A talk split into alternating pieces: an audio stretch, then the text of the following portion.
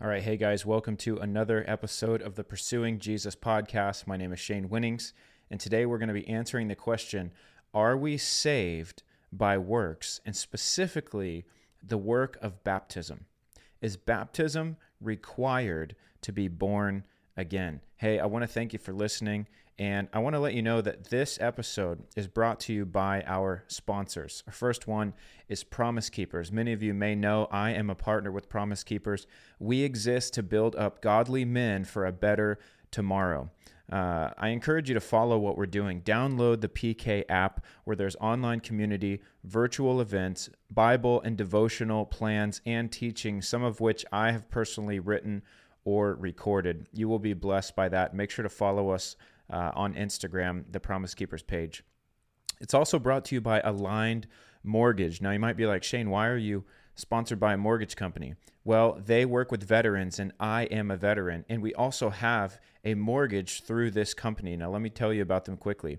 If you are a veteran and you're looking to get a great home loan, and you need a lender that will understand your circumstances, someone who will hear your story. This is the company for you. They're a national company and they are incredible. They empower veterans to own a piece of land that we defended. Come on, you fought for your country. You deserve to own a piece of land in that same country. Now, I want to tell you that I've never been treated better by any other organization that I've had a home loan through, and I've had three home loans previously. Uh, they they want to help vets understand how to use their VA loan. Did you know that only 15% of veterans use the VA loan? That means 85% don't. They're not educated about it. They don't know they even have it. They don't know how to use it. Aligned will help you out with that. So go to alignedmortgage.com, ask for Ronnie, and tell them that Shane sent you. You'll be blessed by them greatly. Guys, we have the Overcomers School starting tomorrow. Listen, if you still want to get in, there's two options. I am offering a reduced price for tuition from $100 to only 60 for the week. If you want to join for the whole week, you could do it today only for $60. Go to shanewinnings.com to apply. Um, if you are just wanting a day pass, it's a five day school, you can get a day pass uh, $25 per day. Again, apply at shanewinnings.com and just make a note of which days you are wanting to attend. I can't wait. That's why we have the new setup, which I'm really excited about. Uh, I wanted a better setup for the school, and it's going to be a lot of fun. It will be recorded and available for purchase later. Let's get into this. We're talking about baptism. We're talking about the work of baptism. And that is what is so important for us to understand and lay this foundation that baptism is a work. Why? Because it's something you have to do. Okay? Now, we know Ephesians 2 8 through 9 tells us that we are saved by grace through faith. Not of yourselves, it is the gift of God, not by works lest anyone should boast. That means you have something to brag about if you could work for it in any way. So it makes it clear not only are we saved by grace through faith, which faith is not a work, it's not something you can do, it's something that it's a, it's a position to maintain this position of faith. It's a belief. But it doesn't just say you're saved by grace through faith, it goes on to clarify not by works. Now we have Romans 10:9 which tells us confess with your mouth, believe in your heart that Jesus Christ is Lord and God raised him from the dead and you shall be saved. The Bible says believe on the Lord Jesus Christ and you shall be saved. John 3:36 says whoever believes in the Son has life and whoever does not believe in the Son does not have life. It uses the word believe. Now here's the major hangup. Most people will quote Paul when he says to believe, to repent, and to be baptized. Okay? Now, here is my argument against that. We've already covered it scripturally, but that passage specifically, Paul is instructing new believers on what to do. One, believe in the Lord Jesus Christ. That is your salvation. He is the one you put your faith, hope, and trust in. Amen. Two, go get baptized. Why? Because it is a command, and as Christians, we obey commands. It's just like Jesus telling the woman caught in adultery, go and sin no more, right? He, he is giving her a command, and her salvation is not based on her ability to carry that command out. Like, do you think she ever sinned again? She probably did. but Jesus was giving her a command. He was charging her with something to strive for, to aim at. Now, how does that relate? Because Paul, after he tells people to get born again by believing in the Lord Jesus Christ, he gives them the command to be baptized. It is so important for us to get baptized. One, because it is a command, but two, it is not simply an outward expression of an inward decision. It is a supernatural thing that is taking place when you go under the water, when you share in Christ's death, and when you are resurrected, when you are brought out of the water and given new life.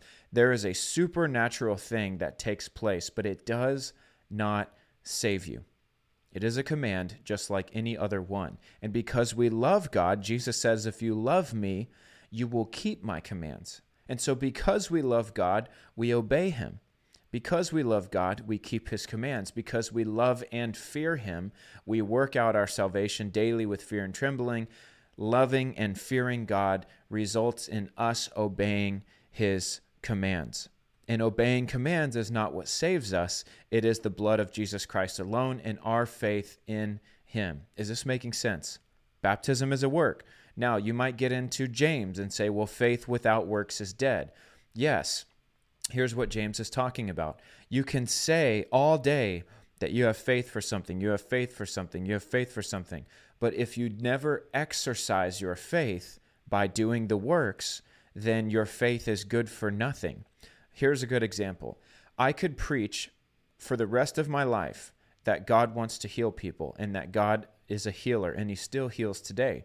But if I never go out and pray for the sick, then I have never actually demonstrated that my true positional belief of God being a healer is, in fact, what I am holding on to. Because if I really believe God healed people, then I would pray for the sick to be healed. It's not just words, and Paul talks about this. So I don't just come in words, but in demonstration. There is a demonstration of faith that is required to prove your faith. And so, why, while works do not save us, works should be a result of genuine faith. Does that make sense? I'm going to say this again. So, write this down if you're taking notes. Works do not save me. Works are the result of my genuine faith. Your life lived will show what you actually believe. You can tell someone what you believe all day until you're blue in the face for years and years, but your life lived, what you actually do, will prove what you believe. Amen? So James is talking about this um, in his uh, book in the Bible. He says, faith without works is dead.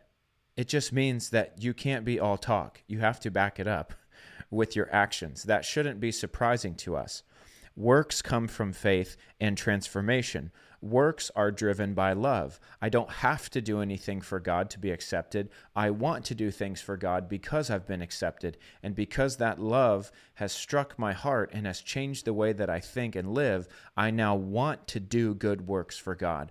The Bible even says that we will be known by our fruits. Fruits are things that you produce, aka works that you do. They will know we belong to Him because of how we live, the way that we operate, the works that we do, right? We were created for good works. This is in the Bible, but we can't get the cart before the horse. We have to understand that works are a byproduct of a genuine transformation, and that transformation can only come through salvation. And salvation is a free gift that only comes by grace through faith. It is your belief that brings about the free gift of salvation. God gives you that free gift of eternal life, and that changes everything, and you begin to do good works. When I got born again, no one had to tell me to begin to live for Jesus. I genuinely wanted to because I was transformed and I knew exactly who was responsible for that transformation. So, know this as we wrap up this quick episode James says that your works will prove your faith.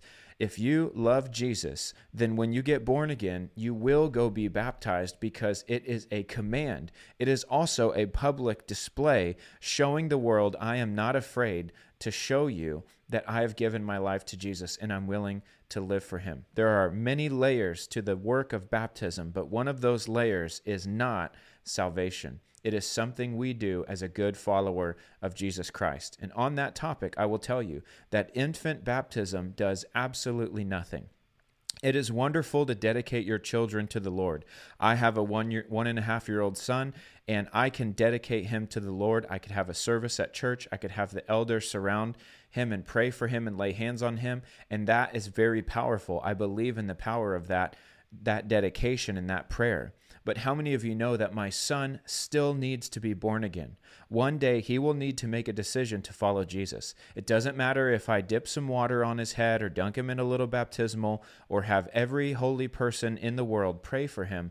He will need to be saved, and that is his own decision, and that will be something that he will have to. Uh, he'll have to do it when he gets older and when he comes of age. So infant baptism it means nothing for the child in regards to being saved.